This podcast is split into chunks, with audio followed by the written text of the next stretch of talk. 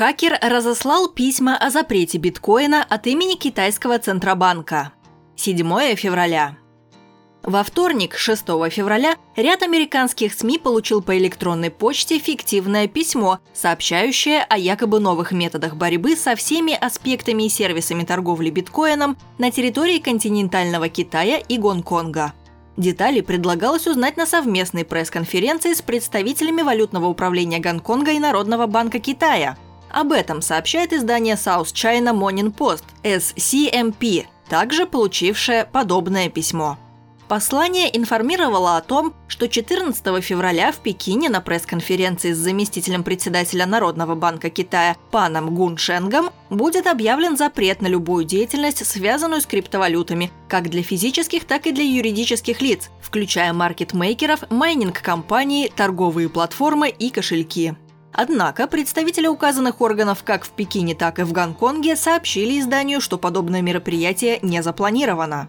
Письмо было отправлено с электронного адреса, владельцем которого является чиновник филиала Центрального банка в провинции Аньхой.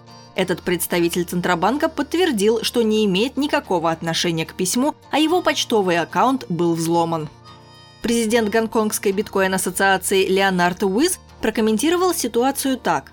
Я не уверен, что такое всегда работает, но особенно, когда они могут использовать неточности перевода и двусмысленные формы, я считаю, они могут сформировать некоторую панику. Особенно на зарождающемся рынке с низкой стоимостью входного билета, а также там, где торгует много внутридневных трейдеров, которыми можно манипулировать подобным образом.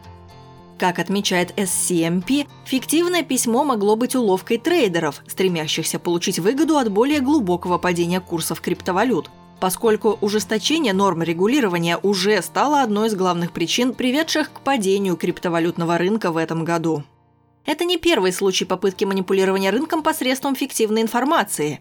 Так, в прошлом году стоимость криптовалюты эфириум упала после ложных слухов о смерти ее основателя Виталика Бутерина. Также в 2017 году биткоин вырос на информационном вбросе о том, что компания Amazon будет принимать платежи в этой цифровой валюте. Примечательно, что в данный момент валютное управление Гонконга считает биткоин цифровым товаром, который может торговаться, как и другие активы подобного рода, хотя считает риски такой деятельности очень высокими. Позиция Китая принципиально отличается, поскольку власти страны пытаются полностью ликвидировать организованный трейдинг криптовалют.